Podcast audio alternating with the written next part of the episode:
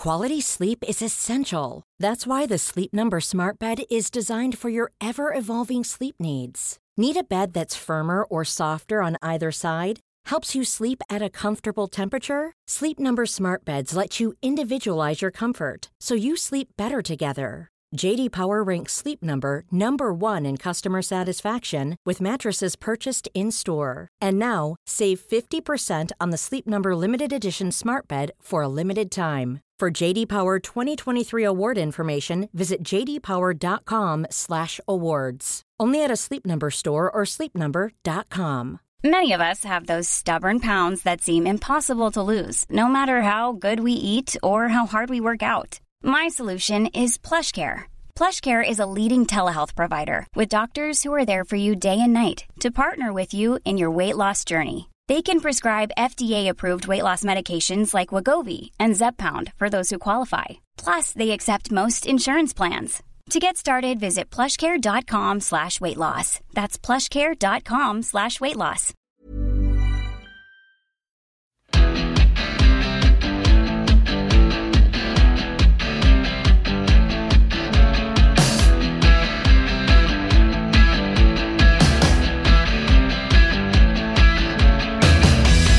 Hello and welcome to another edition of The Ruck.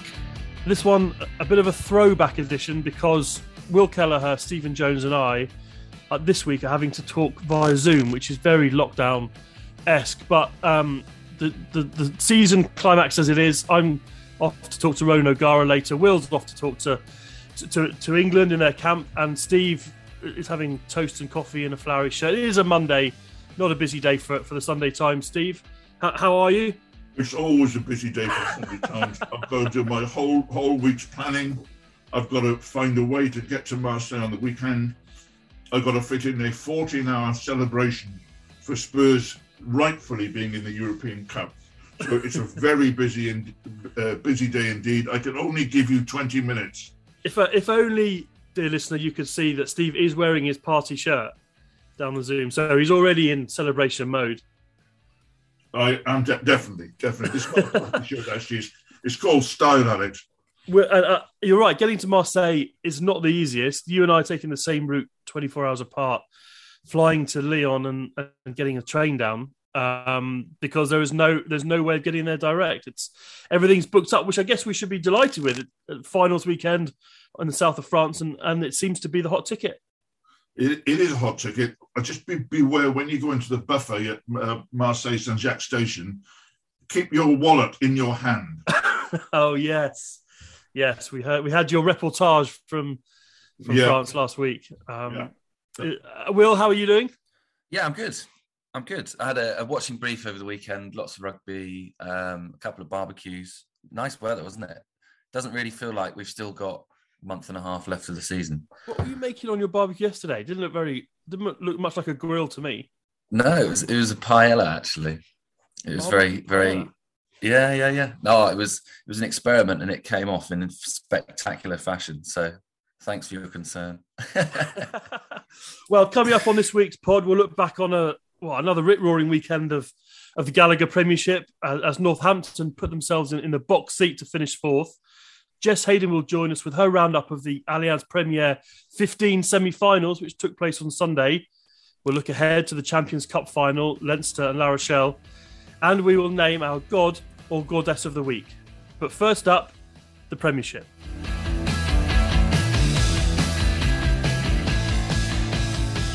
Right, gents, the Premiership. There's so much to talk about, even in a in a weekend where there were a lot of fixtures that, that meant very little um, because there's no relegation battle. We've just had Super Sunday in the Premier League, Championship Sunday they call it, where there were storylines everywhere. The focus in in the Gallagher Premiership is very much at the top, but it didn't. It, there was no shortage of drama um, and, and some and some great occasions. Harlequins going back to Twickenham for their the second time this season. 50, about 50,000 there for the big summer kickoff. Um, Steve, what, what were your reflections? What, what what did you notice from the weekend? What, what stood out to you? First of all, um, how, how brilliant a, a- match day experience it, it is becoming at some of these places. Um, I believe it's it's the same at Harlequins. I went to Saracens, and um, it is just a great experience. Every person welcomes you warmly there, be it the car park attendant or the the media people. Um, uh, it, it is set up uh, quite beautifully for people who love their rugby and people who don't even know rugby. There was a great atmosphere uh, and um, excellent game, and the stadium with its new stand is is becoming um, uh, uh, ex- um, exciting and extended too. So um, absolutely thoroughly enjoyable. Um, Billy Vunipola, I'd say, had another nightmare game. It's clear um, that why he's not in the England team. Not uh, Billy is the num- best number eight England have, and was again outstanding, as was Mako Vunipola. But the thing that I, I was left with, Alex, was very clear. I have been undecided as anyone about England's captaincy and England's number 10, uh, as of a lot of people. England in Australia must be captained from number 10 by Owen Farrell. The man is pure steel, pure consistency. He's got a fantastically rapid rugby brain, and it is about time they put him back to where he belongs. There's there's a lot there to, to unpack. Um, let's just start with the occasions, Will, because it, it is one of the, the, the areas that the Premiership has been has lagged behind in. I I, I believe uh, the match day experience, making it um, an, appointment for fans. It's something that Simon Massie-Taylor, when he took over as chief executive, talked about. It's something that that, that CVC, when they invested in the league, wanted to to make a priority. And this season now, even away from the home games at Welford Road or, or, or Allianz or or Kingsholm, we've had three statement games. One at, at the Tottenham Stadium, two at Twickenham. I think the average attendance across those three is fifty-five thousand.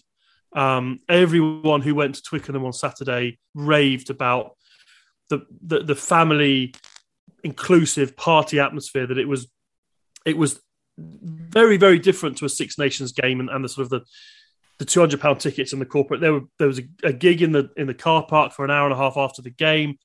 Just the presentation of the sport at club level is is um, is taking great strides, and and that's where they can surely attract so many new fans to come along. Yeah, absolutely. My um, my girlfriend and her mum actually went down to Twickenham to watch Quins uh, against Gloucester on Saturday, and they loved it. And they're normally Bath fans, but live around this way, so went along and don't support either team, but they love the occasion, love the day, loved a bit of Craig David. Just thought I was watching it on the telly, and you had the BT presenters Craig Doyle and uh, Ugo Monye dancing to some of the music when Lawrence Dallaglio wasn't that keen to get involved in all that. but I th- yeah, I think rugby's got one of these. It's it's a problem, isn't it? Where how much do you embrace fun when you're trying to make it a really serious sport and everything's really important and matters a lot? And the Six Nations has got that side of it where it's sort of fraught with danger, it's rivalries, it's all sort of vim and vigor and and that kind of sort of horrible nature of the sort of rival between nations. But there is a space in rugby also for being inclusive and allowing more people to come, making it a bit more of a day out, and actually not being that concerned that half the ground might not care about the result. Like the Steve will have gone to the early days of the Premiership where there was a couple of thousand people at all these games. And I was just looking for my Monday Maul about some old games between uh, Harlequins and Leicester and stuff like that. And you look at some of the attendances and they're, they're way down. I mean, Leicester had the most and they were about 12,000 at Welford Road back in the 90s. And now you've got 50,000 people going to a club game sold with a couple of months' notice, and they also got seventy thousand at the Christmas game, didn't they? Seventy five almost. So it's an amazing change over the years, isn't it? And and yeah, why not embrace these new people coming to the game? But Bristol Bears, who've had a pretty dismal season, uh, averaged over seventeen thousand at home this season uh, at Ashton Gate, and and I I also think that where we've got to with rugby, Ben Earl was saying the other week he'd love it if each club had sort of a, one big occasion each season it's not about the big occasion. I remember going to to Twickenham when Wasps took a game to Twickenham, the, the St George's Day game, as if playing it there was enough, and yeah. and they got a decent crowd, but it was empty in Twickenham terms. It, it it's about creating an occasion for fans, isn't it, Steve? It, of course it is. But um, look, we can't compare football and rugby. But what you know, yesterday, every almost every game was live. In um, every game meant something in in, in the football. Um, and and and the thing is with the, with the, with the football, you know exactly when it's coming along. Okay, you know what week. Maybe it'll be Monday, Tuesday, Wednesday. With the rugby, you never know what's coming along when it's coming along. B, you never know if the players will be there. I absolutely deplore the fact that after that game on Saturday, those tired players, Owen Farrell and Peels on both sides, had to go to an England training session this morning. It's absolutely deplorable. And in, uh, it'll never get up to how high we want it. A until um, uh, the the match day experience, as you guys say, is is bigger, and B until their top players are available more, their own employees. It's like going into Tesco's, looking around for the, employees, and they've all gone. Ridiculous. I think, I it's it's important to say, like Will, you said about your your friends who went and had a great day, enjoyed Craig David. One of my oldest mates took his two young kids and I asked how, how it was, and he said, "Oh, yeah, they love Craig David. They love the Mexican wave at the end." And I said, "Oh, so they loved it all apart from the rugby in the middle." And he said, "No, that that was almost as a given. They loved that too because the, the game was a was was a, a, another kind of classic Harlequins back from the dead um, to beat Gloucester 28-24. and then straight afterwards, where, where you were, Steve, at Allianz, Saracens took firm control, took their foot off the gas, and allowed." Northampton, who who, ne- who, never gave up really, to come and score a few tries at the end to, to, earn two losing bonuses, if you like, a try bonus and losing bonus, which puts them in pole position for the for, for the final round of the season, where there is a, a still a shootout for for the final semi final spot, which is which is I think testament for the, the quality of of the league.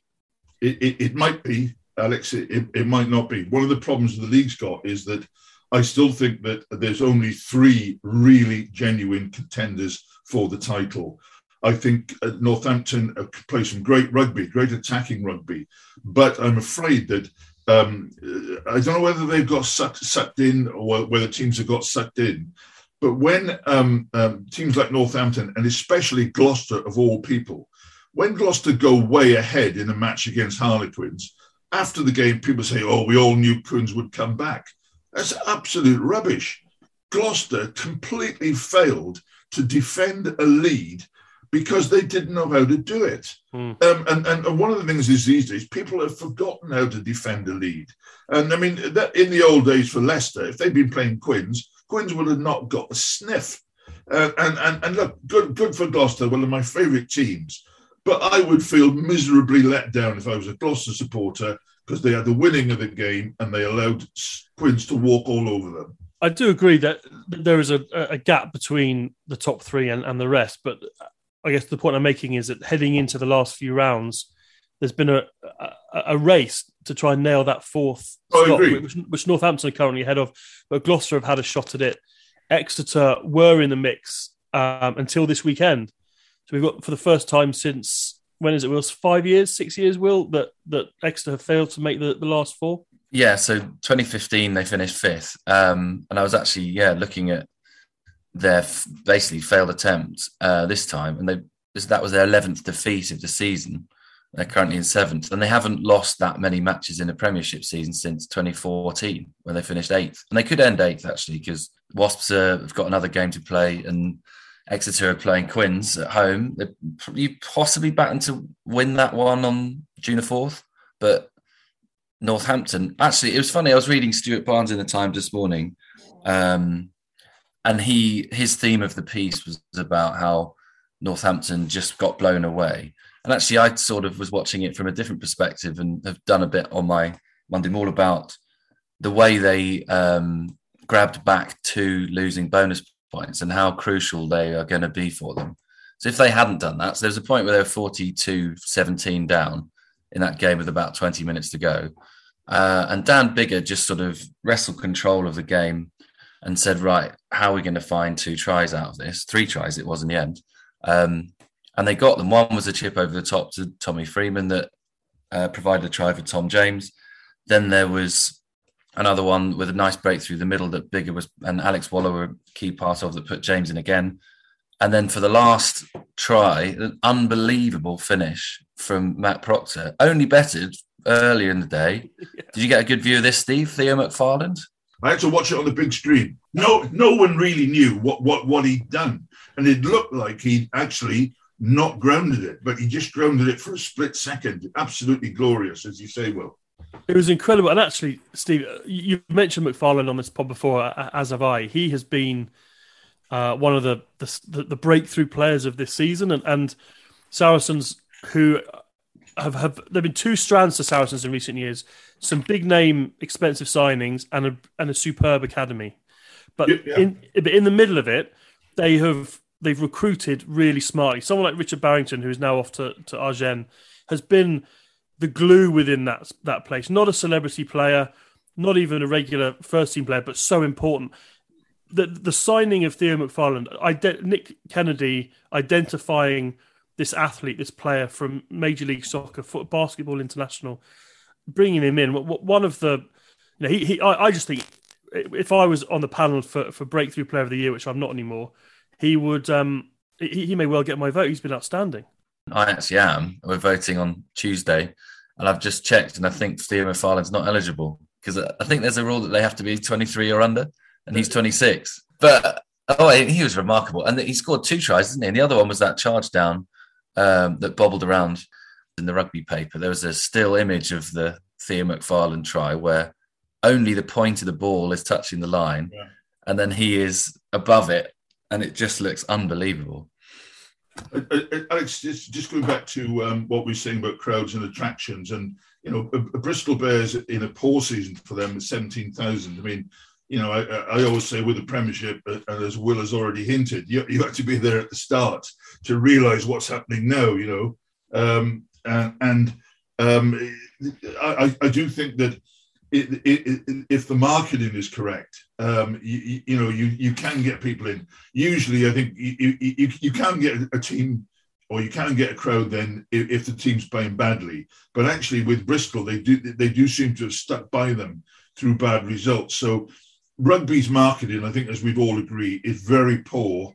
Uh, and uh, it's about time that changed, and maybe a, a Premiership Rugby will will change it. But um, there's there's got to be better marketing, and, and I think Bristol have shown what can be done uh, with decent marketing. By marketing, incidentally, I don't mean um, some tame um, semi-journalists trotting out stuff on the website which only their readers are ever going to read and understand. It's got to be marketing's got to reach out way beyond that to to the the, the massed ranks of the uncommitted to get them in. Premiership Rugby has uh, have taken a battering on this pod down the years, and, and deservedly so. But um, I would say that Steve, things are improving and changing. Right. Just, take, just take that that Harlequins game as, as an example. There were 50 odd thousand in, in the stadium, but the game was also live on ITV. Miles Harrison's commentary, and at the end of it, he he throws forward to the Premiership final. If you've enjoyed this, come back and watch the Premiership final on ITV. That that's enormous, and that wasn't in place until January. And for for, for that for that game and that occasion to be on on free to air television on a Saturday afternoon when people are craving live sport and, and there was no football, it was a perfect platform. I, that, that's a real um, boon for the game um, to, to, have that that TV arrangement. I, did, I, to be honest, I didn't realise that, and you're, you're dead right. I mean, with live TV, absolutely. So people then have, did go for the experience. Uh, I think that's tremendous. I think it's tremendous.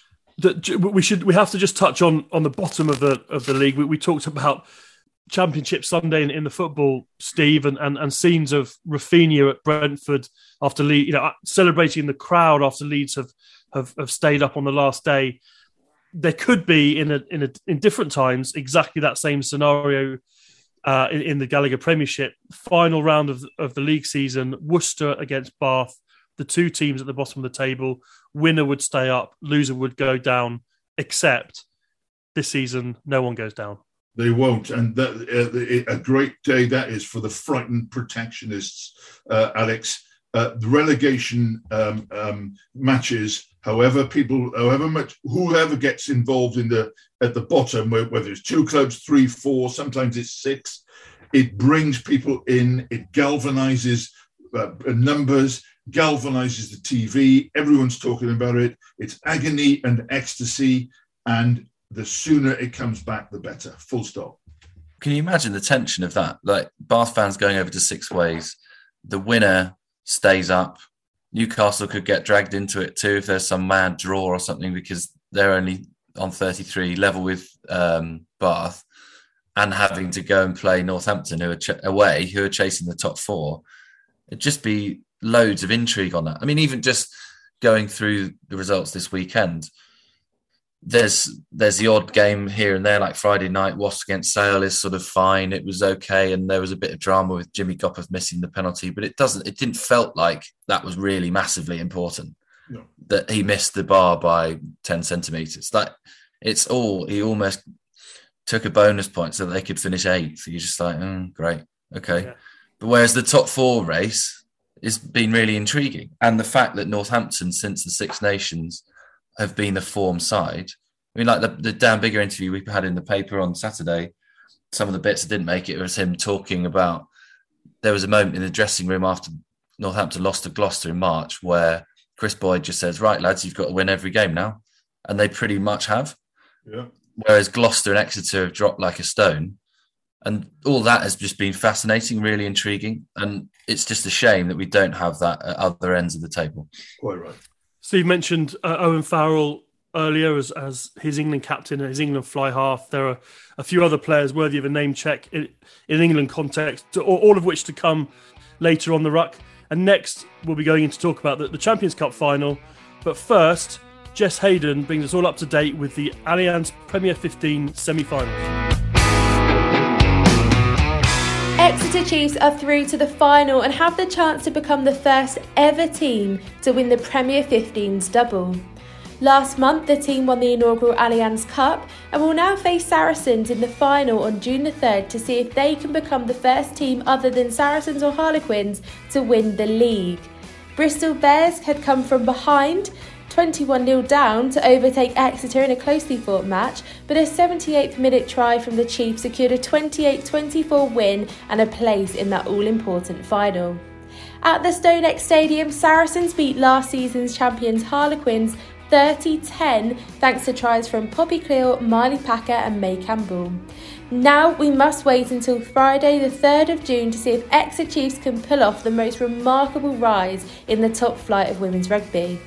The final will take place at Sixways and will be broadcast live on BT Sports and across the BBC Sport networks.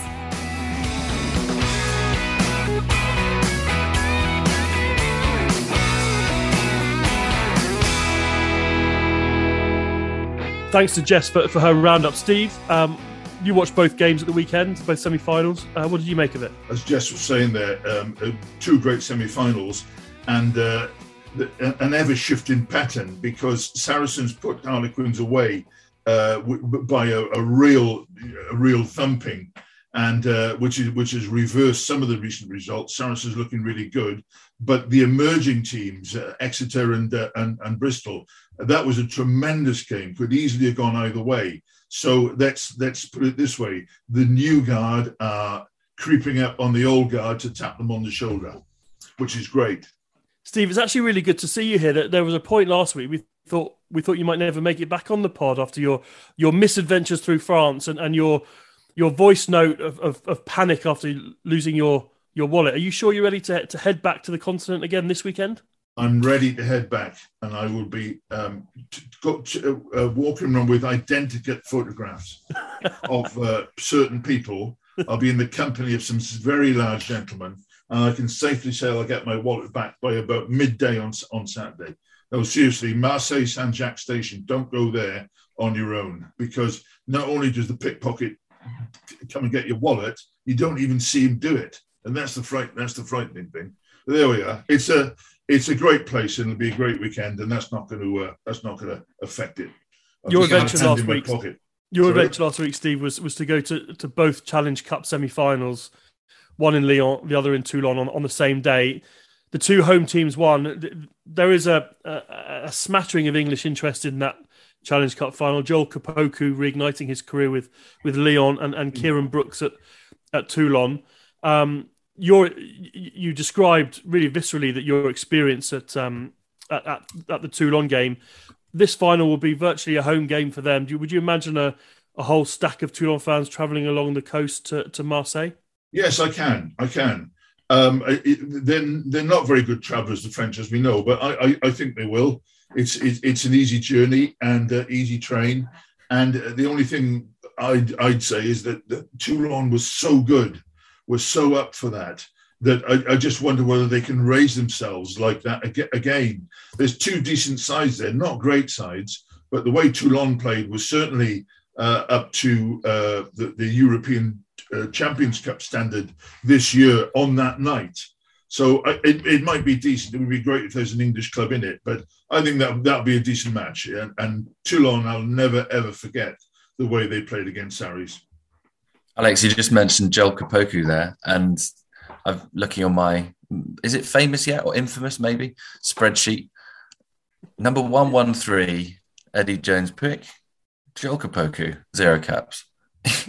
Remarkable story though. That good on him for taking it upon himself to get that move, go over to France, and looks like he's having a good time out there. And all power to him. He's still young and he could well come back. He also said he he had the choice of Bath or Lyon, and uh, I think I think he's made the right call there. Yeah, good shout, good shout there, Joel. Le- Lyon Toulon is a is, is a tasty hors d'oeuvre for the main event, though, isn't it, Steve? Leinster La Rochelle on on Saturday in Marseille. Leinster looked um, unbeatable when you saw them at, at, at Leicester Tigers. I I saw their semi final win against Toulouse, and they were equally as as impressive against hmm. the, the defending champions, up against the La Rochelle team who who will be very smartly coached by Ronan O'Gara and who boast enormous size. And and one of the things that fascinates me about this game is is the power that La Rochelle will bring, which which Leinster in the past have struggled with. Um, but the way they're playing at the moment, the pace at which they're playing, the recycling, the accuracy, the attacking options, that um, the, the, different pictures they're throwing up. Uh, it, you'd think that would be that would be too much for for a heavyweight La Rochelle team, wouldn't you? How do you see this this game unfolding? I see it actually as uh, something on the verge of uh, complete anxiety. I don't think La Rochelle are anywhere remotely good enough. You, you, you're quite right in saying what we know what they'll do with their forwards, but I mean it's not Leicester Tigers tried tried that people are saying that Leinster and, and uh, you know it's so nice to see uh, playing off the cuff and not a formulaic uh, and them not being a formulaic team. They're completely formulaic. Um, and, and, that's not criticism, uh, but but it's very difficult to stop them. And uh, I just go back to that awful final last year where La Rochelle completely had a great t- chance to beat uh, a poor t- Toulouse team and, and and never played, never showed up. Let's hope they show up this time. And, and that, first of all, they must get, get ahead. They cannot allow um, as Leinster to play their patterns in the first few minutes to establish themselves, even if there's a couple of crunching tackles and there's a yellow card or two. Um, but I, I just have this feeling. I'm sorry, with great respect to Leinster, it has been class-wise a really disappointing competition. When you see the way that Racing played in the semi-final, they, they were just awful. Well, one of the, the buzzwords during the Six Nations was cohesion. Um, talked about a lot with, with what France have, uh, have have built in their camp, what Ireland have, and what England are trying to achieve. When you look at Leinster, is that what sets them apart from everyone? That I know that they're an international team, but when, when Steve talks about structure, what, what they have is is an innate understanding of what they're trying to achieve, and every player uh, knows what every other player is is trying to do. They, there's a harmony about the way they play, so that if Jamison Gibson Park is stuck at the bottom of a ruck, Tadhg Furlong pops up and spins out a pass from the from the, the base without a split second delay. It just they just there's a um, a, a, complete understanding of what it is they're trying to mm. trying to achieve. But in the URC on the weekends, they played Munster with a completely different team and smashed them 35-25. And it's the same patterns, it's the same system, it's just all substituting out, isn't it? I mean, there was a podcast that the BBC did a few weeks ago with Stuart Lancaster that was interesting from what we call a nausea point of view of the detail around how he does all this stuff. And one of the particular things he, he talked about was the fact that, as he said, someone like Tadhg Furlong his handling is so key. But then there's other players who can do similar things. I mean, someone like Josh van der Flier this year has been incredible. I think he must be a shoe in for European Player of the Year. Mm. And he was up on a, a call last week, and we'll use it in the paper this week, um, talking about learning from Richie McCaw and going for certain breakdowns and not others. And he's just been an absolute force of nature. And, and within that sort of great Leinster system, I mean, he's almost playing the role of Sean O'Brien in the past, isn't he? And it, it seems like they're just plugging in all these different great Irish players into this sort of wider system that keeps adapting and is going to lead them to a fifth European Cup.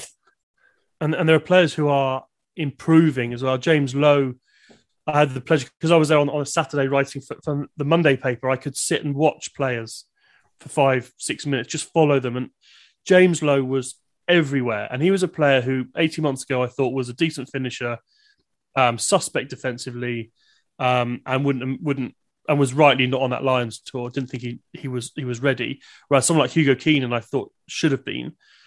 Now you you look at those two in that back in that back three with um, Jimmy O'Brien, who's sort of one of their very few uh, non-international players, and they are sensationally good. And James Lowe was everywhere. He's he's flicking around from the left wing to the right wing and making breaks, enormous boots downfield clearance, but but accurate. Um, they are improving players as well. They're not just a, a set test team. Uh, as you say, Will, that that second string showed against Munster that that there's depth there. There's not just a, a, an international team, but there's there's more to it than that. There's this constant sort of lament from everyone outside Ireland and outside Leinster that it's almost unfair that they're basically an international team playing in the European Cup. But maybe flip it on the other way. It's almost like when a driver dominates in Formula One or something like that. It's sort of everyone else's job to catch up, and whether they do that via coaching or anything else, then that's up to them. And the other point I was going to make, just on your Lions thing, it is fascinating, isn't it? Imagine they were picking a Lions team now. Percentage of the the Lions that went in 21 would actually go this year. Not a lot, I'd say, based on form and fitness and everything else. It's it's amazing how there's sliding doors, isn't it? we're talking about Leinster, lads. it, it is. Um, people say they're lucky. Well, they are lucky in, in, in, a certain sense, but it must be really handy for the Irish selectors because gradually the whole the whole Irish team is is coming into Leinster colours. Where they are lucky is that in in their um, all they have to do in the in the URC is to qualify for the next one. That's all they have to do.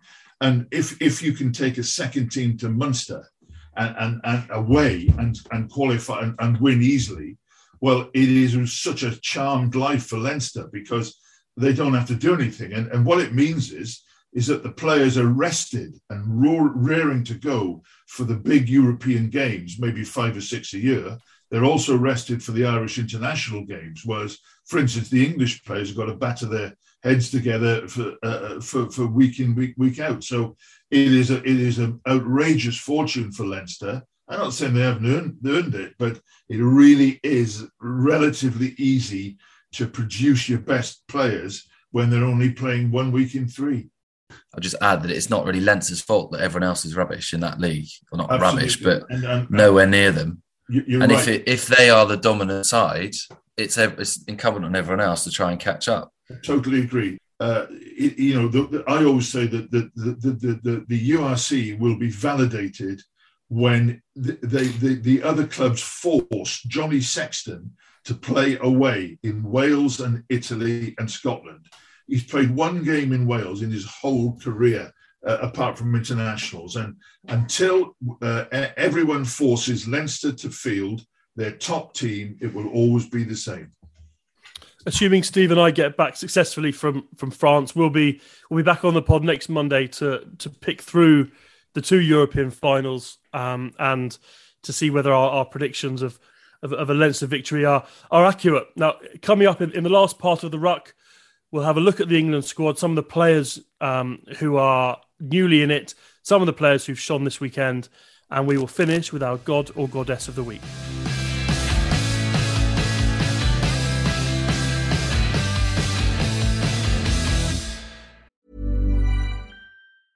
This is Paige, the co-host of Giggly Squad, and I want to tell you about a company that I've been loving, Olive and June. Olive and June gives you everything that you need for a salon quality manicure in one box. And if you break it down, it really comes out to $2 a manicure, which is absolutely insane. It's also so easy to get salon worthy nails at home with Olive and June. The difference between how your nails used to look when you did them yourself and now with the Mani system is a complete game changer. The best thing about Olive and June too is it's a quick dry, dries in about one minute, lasts for five days, and full coverage in up to one to two coats. Visit oliveandjune.com slash perfectmani20 for 20% off your first system. That's oliveandjune.com slash perfectmani20 for 20% off your first system. Quality sleep is essential. That's why the Sleep Number Smart Bed is designed for your ever evolving sleep needs. Need a bed that's firmer or softer on either side? Helps you sleep at a comfortable temperature? Sleep Number Smart Beds let you individualize your comfort so you sleep better together. JD Power ranks Sleep Number number 1 in customer satisfaction with mattresses purchased in-store. And now, save 50% on the Sleep Number limited edition Smart Bed for a limited time. For JD Power 2023 award information, visit jdpower.com/awards. Only at a Sleep Number store or sleepnumber.com. Millions of people have lost weight with personalized plans from Noom, like Evan, who can't stand salads and still lost 50 pounds. Salads, generally, for most people, are the easy button, right? For me, that wasn't an option. I never really was a salad guy. That's just not who I am. But Noom worked for me. Get your personalized plan today at Noom.com. Real Noom user compensated to provide their story. In four weeks, the typical Noom user can expect to lose one to two pounds per week. Individual results may vary.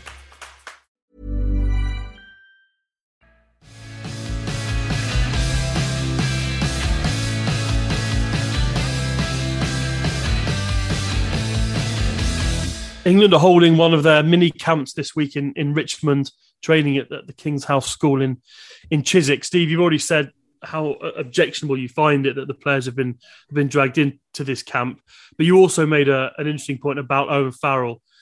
He hasn't been fit for England really this season. Um, there's a whole new leadership team now in place, and Marcus Smith has started the last what eight nine games at fly half. You think the number 10 jersey has to go to Owen Farrell for this summer tour and the captaincy too, even though there are there is evidence that, that, that would suggest he isn't necessarily the best man to lead the team. Why do you why do you think that? Is it based on more than just what you saw at the weekend? Well, first of all, a leadership group. I don't believe in appointing leadership groups. A leadership group is something which which evolves organically in a team. You don't just say, "Oh, leadership group, you, you, and you." That, that's depending on who shouted the loudest. That I, I don't believe in that. Um, one of the things with Owen Farrell we've got to remember is that his star went on the wane before he was injured, Alex. But mm. actually, that was because he wasn't playing well. He was playing badly.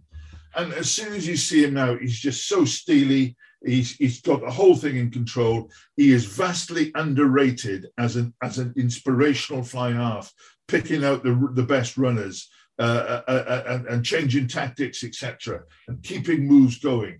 And um, we're talking about international rugby now. We're not talking about sem- sort of semi-harlequin touch rugby. We're talking about international rugby. And um, I got this wrong. I thought Farrell was going to be struggling, but I would definitely have him in the squad as captain, probably at 10, maybe as long as Tuilagi is fit, maybe at 12 alongside Tuilagi but uh, that guy has just got something. Um, he's he's morose sometimes, but he is expressive on the field. He has been outstanding since he came since he got fit, hasn't he? Will? Yeah, absolutely. And it would be fascinating to know, wouldn't it, what he's done in the last few months. We're probably never going to find out because he's fairly reluctant to talk about these things. But um, I would be I'd be really interested to know when he got that first ankle injury, wasn't thinking he was going to be out for too long. And then he got the second one. Yeah. What he actually did off the field because he he his vision looks like it's returned.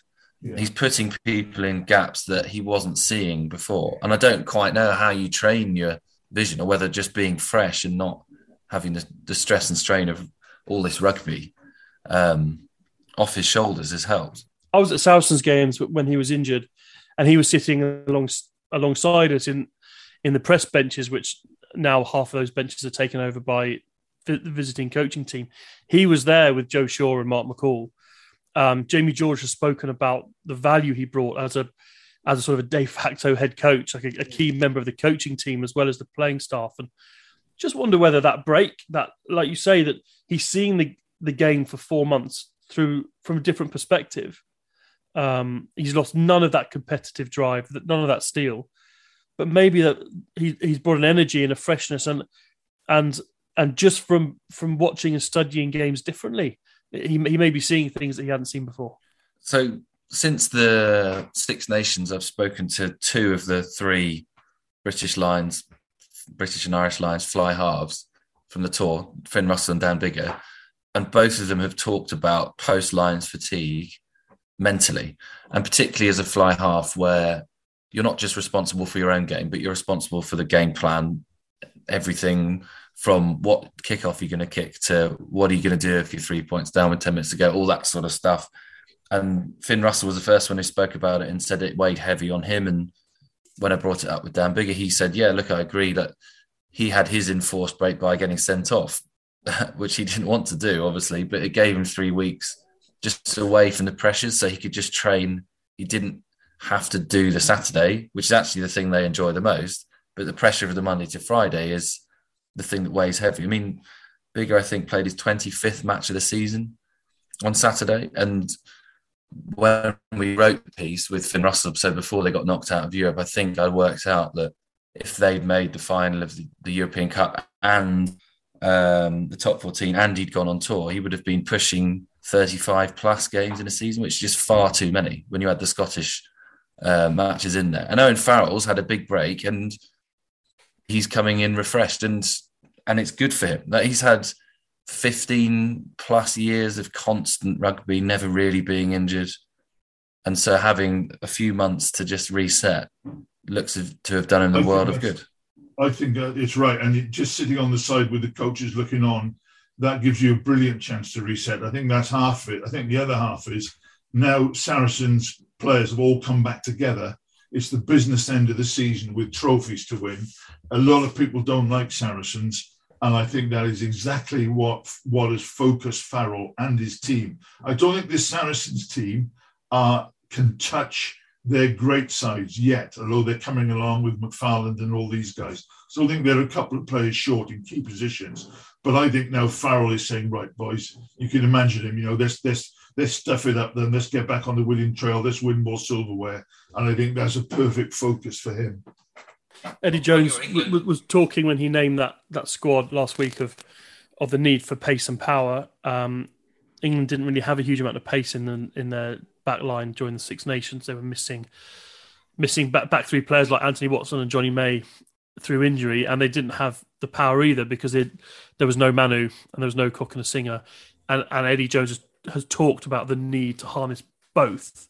Um, I just wondered, Steve, when, you talk there about about whether Farrell's a ten or a twelve, um, it's obvious that England need Manu Tuilagi alongside him. But then yes. You see the way that Joe Marchant played yes. for Harlequins at the weekend, outstanding. There, there were players in different roles um, who, who, we can touch upon. Like Jack Willis, I thought was outstanding uh, as well in a different way, who are, are going to who are going to make or are making a hell of a case before this Australia tour that they need to be in that starting team. Yeah, definitely. I think I think that um, what you, I mean, a, a, a, a midfield of, of Farrell, Ten, Tuilagi, and Marchant. Uh, can do a bit of both. He's a very, very clever player and always been on the fringes. I think it's about time he got a chance. I'm not knocking Henry Slade, but I, I do think that he's got a great chance and, and surely must play at least one of the tests in Australia. Um, as as for the rest, Jack Willis is always going to be slightly between uh, between styles, but as you say, Alex, he's just been absolutely remarkably good um, re- in coming back. It's wonderful to see him back, and now I think you've got what four, um, you've got four or five um, round pegs to stick into round holes, but that you can only get three in in the back row. So that's an interesting selection. I think it's fascinating. I think just on your your Farrell point, I think we we should say that as far as we understand it, England are planning to go to Australia with Marcus Smith at fly half and Owen Farrell at inside centre and Manu Tuilagi outside centre if if everyone is fit. The back row is a is a fascinating balance for me because Steve, you talked about Billy Vunipola earlier. He's not in the setup. He's not in the frame as it stands. Alex Dombrandt is the is the number eight. Courtney Lawes is is by his own vision a blindside flanker now, and by Eddie Jones's vision a blindside flanker. Mm. And Tom Curry is a is a guaranteed selection whether he's wearing six or seven.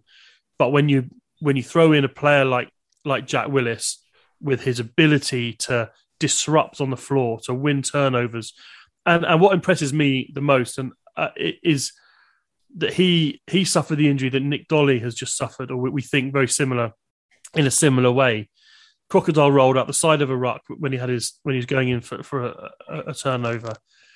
And not only has he got his body right over the course of 50, 53 weeks out, Jack Willis, mm. not only has he got his body right, but there's nothing mentally holding him back from competing as ferociously over the ball as as he was doing beforehand. And it started with his first appearance off the bench at Harlequins, and he has not stopped. And the, when when you when you talk about going to play in Australia against a team that that we know will want to play at pace and attack at pace, if you can throw in a player like Jack Willis alongside a Tom Curry um, to disrupt them on the floor, that could be hugely important, couldn't it, Will? And I, I wonder whether could you get away with saying to Tom Curry this summer, you're going on the tour, you're a key part, but we're not going to play you in the test because we know what you can do. You've had a long year. We're talking about post Lions fatigue. He'd hate it. But you give Jack Willis three tests and say, right, go on then, prove us that you've got the spot. And and in future, then you've then got two incredible options where you can look at the game plan before the match and say, right, what's the course this week? A bit like in cricket, but it's, is it a spinning pitch? Is it a hard wicket? Whatever and you pick your back row based on who you're playing against. Because why nice do, why do you need to say There's... it has to be Courtney Lawes it has to be Dombrandt, it has to be Curry every week? Because it depends what you're faced with with the opposition, doesn't it?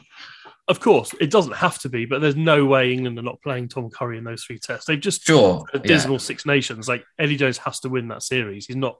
Yeah. He's not resting Tom Curry from those test matches. I just think that, that the dynamic of, of, of it's balance as, as as you just said, it's it's you know why do you like Courtney for his carrying and his line out? Why does he like Tom Curry because he's he, he does everything so effectively. He's so he's an improving ball carrier. Defensively, he's brilliant. We haven't mentioned Sam Underhill. We haven't mentioned Ben Earl, who has been um, reborn as a player this season and, and isn't isn't currently in the in the setup and, and doesn't look like he will be.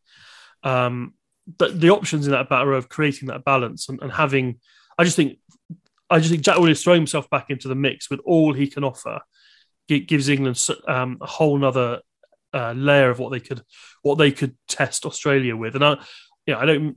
I would imagine one them, he'll probably be on the bench, but um, I just think it's it's a great story to see him back, and and he he, he offers so much to England. I, I, usually think that you should play your top team in every game in international match. And one of the great objections I got with Eddie is that. But when, when they're so close together, I mean, look, Jack Willis, he's got to start a test match. I, and, you know, Alex is saying starting three. I, I, I, wouldn't put that beyond him either. He's certainly got to start one. But while they're there, it'd be nice to get Underhill back into true form because Underhill uh, uh, was a, was nearly a 10 out of 10 player in that famous semi final a few years ago. Um, certainly got flankers there. I still don't think, I mean, I don't know whether I share this with Eddie. I think I do. I am not 100% sure that Alex Dombrandt's international, uh, uh, especially on a fast track in Australia. Think he's a great player, but I, I, think that they have reservations about him. And I think that had Mercer stayed and, and not mistimed his departure to France, he might have been in there. Billy Vunipola, I don't think they, they're going to pick because uh, they just, you know, that would mean going back on, on something that they've done. But I think it's a fascinating area of selection, as you both as you both say, and I don't think we can say now who it's who it's going to be. Uh, but um, you know, they, they, let's be fair; they've got a real strong, powerful, and multi-talented group to pick from. Just the last point, going back to the midfield, I think it's quite an interesting summer for Henry Slade. If we're talking there about this this utopia that Eddie's had for ages of um, Marcus Smith at ten, Farrell at twelve, and Tuilagi at thirteen and then you've got Joe Marchant in brilliant form. Is Slade once again almost becoming this this sort of forgotten guy who's that's how he started his career, didn't it? He sort of never really quite got there in terms of starting matches. Then had a decent run on the side. Has benefited quite a lot from Tuilagi not being fit.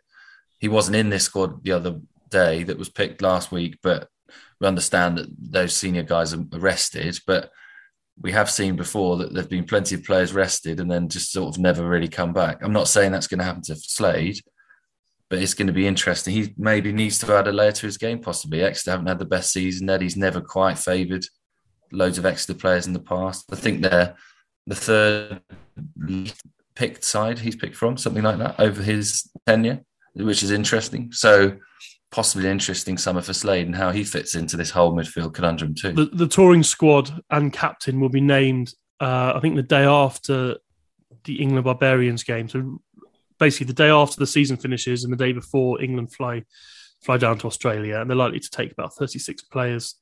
Um, they're only they're playing three tests against the Wallabies. Ireland are going to New Zealand and, and playing three tests and two games against the Maori. Um, I asked Eddie Jones whether he had considered expanding his schedule, and he, he pointed to the, the Premiership regulations as uh, as a reason why not. Um, so we'll we'll have lots more of it, England chat to come over the summer. We'll be we'll be podding from down under. Um, but for now, we, we, should finish this episode with our weekly segment of uh, God or Goddess of Rugby. Um, sometimes we enter this point and no one's actually worked out who they're going to pick. Steve, have you got a thought? Yes, I have. I have got a thought, and and I'm taking the carte blanche to make it the devil. And you could say it wasn't his fault. He's playing to orders. Has got to be Will Homer the England Sevens player who ran down the other end of the field, stood there for two minutes with utter horrible gamesmanship without putting the score the, the, the ball down. He is in his uh, two minutes of infamy. He is joined by the Argentine team sevens coach who refused to let his boys chase because they were 19 nil up. So he called his team back from chasing and the hapless referee who stood there should have blown the whistle. And people say there's nothing he could have done. Yes, he could. You're not allowed to waste time on a rugby field. You're not allowed to delay the game. And that you can penalize for doing something that is totally outside the spirit of the game. And that's what that was. And it was a weekend that will live in infamy for England Sevens we, we, should explain that the reason um, that both teams were were happy to just stand there and not not do anything for two minutes was because the score that, that that try created knocked Canada out of the Toulouse tournament and and guaranteed that England and Argentina both qualified for the quarterfinals. Uh, I don't quite. I'm torn completely on this because it does look bad, and it will probably be a loophole that's closed quite soon. But is it just not an extension of the thing that we have in football? It was Gabriel Jesus was doing it for Man City, going to the corner and just wasting time, and you have that messing about for two minutes, like running the clock down. It's live open play. He's allowed to do that. The referee should have told him to speed up. He didn't. Um, I wouldn't necessarily say it's Will Homer's fault, as you were saying, but this I, I do sometimes think that rugby has a bit of a problem with trying to be on this sort of moral higher plane than other sports. And we need to remember that this is the sport of bloodgate, of gouging, of punching people in the face and getting away with it. And it doesn't necessarily hold itself to a higher moral standard than any other sport. So, but it was an anomaly in the laws, wasn't it, Steve? Because um, he could equally have told Argentina to compete. Argentina weren't weren't competing in, in either. The, in, in, the HSBC sevens a couple of, couple of years ago, they told the players when you cross the line to put the ball down, and they did it. And um, this time they didn't. It would have been absolutely brilliant if he dropped it and knocked it on. Shall I go for my God? I'm going to go you go for God. God. You're going back. You're, you're seeing the positives. Yeah, we mentioned him before earlier in the podcast, uh, but Theo McFarland, that incredible finish. I was I did some sort of fag packet timing maths, and he ran 62 meters in about eight and a half seconds. I reckon he was running at an average speed of about 16 miles an hour. Someone will tweet me and say I'm wrong, but ridiculous. And to finish it in the corner, say, there you go, he's my God of the week, and maybe one of the, the finds of the season, as Alex was saying earlier. And I've probably I pre- previewed mine, but I'll only give mine to Jack Willis. Um, I just loved watching him play Friday night. Uh, I had the pleasure of working with him when he was writing uh, his sort of recovery uh, rehab diary in the Times. He, he, yeah, very good. Um, and uh, so I've maybe because I've followed his his rehab and his recovery fairly closely. Uh, it's just it's just great to see him back playing the way he can. So Jack Willis get, gets my my vote. Um, two gods and a devil um, for this week on on the ruck. Everyone, thank you for joining us. Uh, thank you, Will. Thank you, Steve. We'll be back next week, uh, looking off, looking over the, the European finals and ahead to the, the last round of the Gallagher Premiership season. Please uh, subscribe, like, follow wherever you listen to your pods, uh, and we'll be back in a week.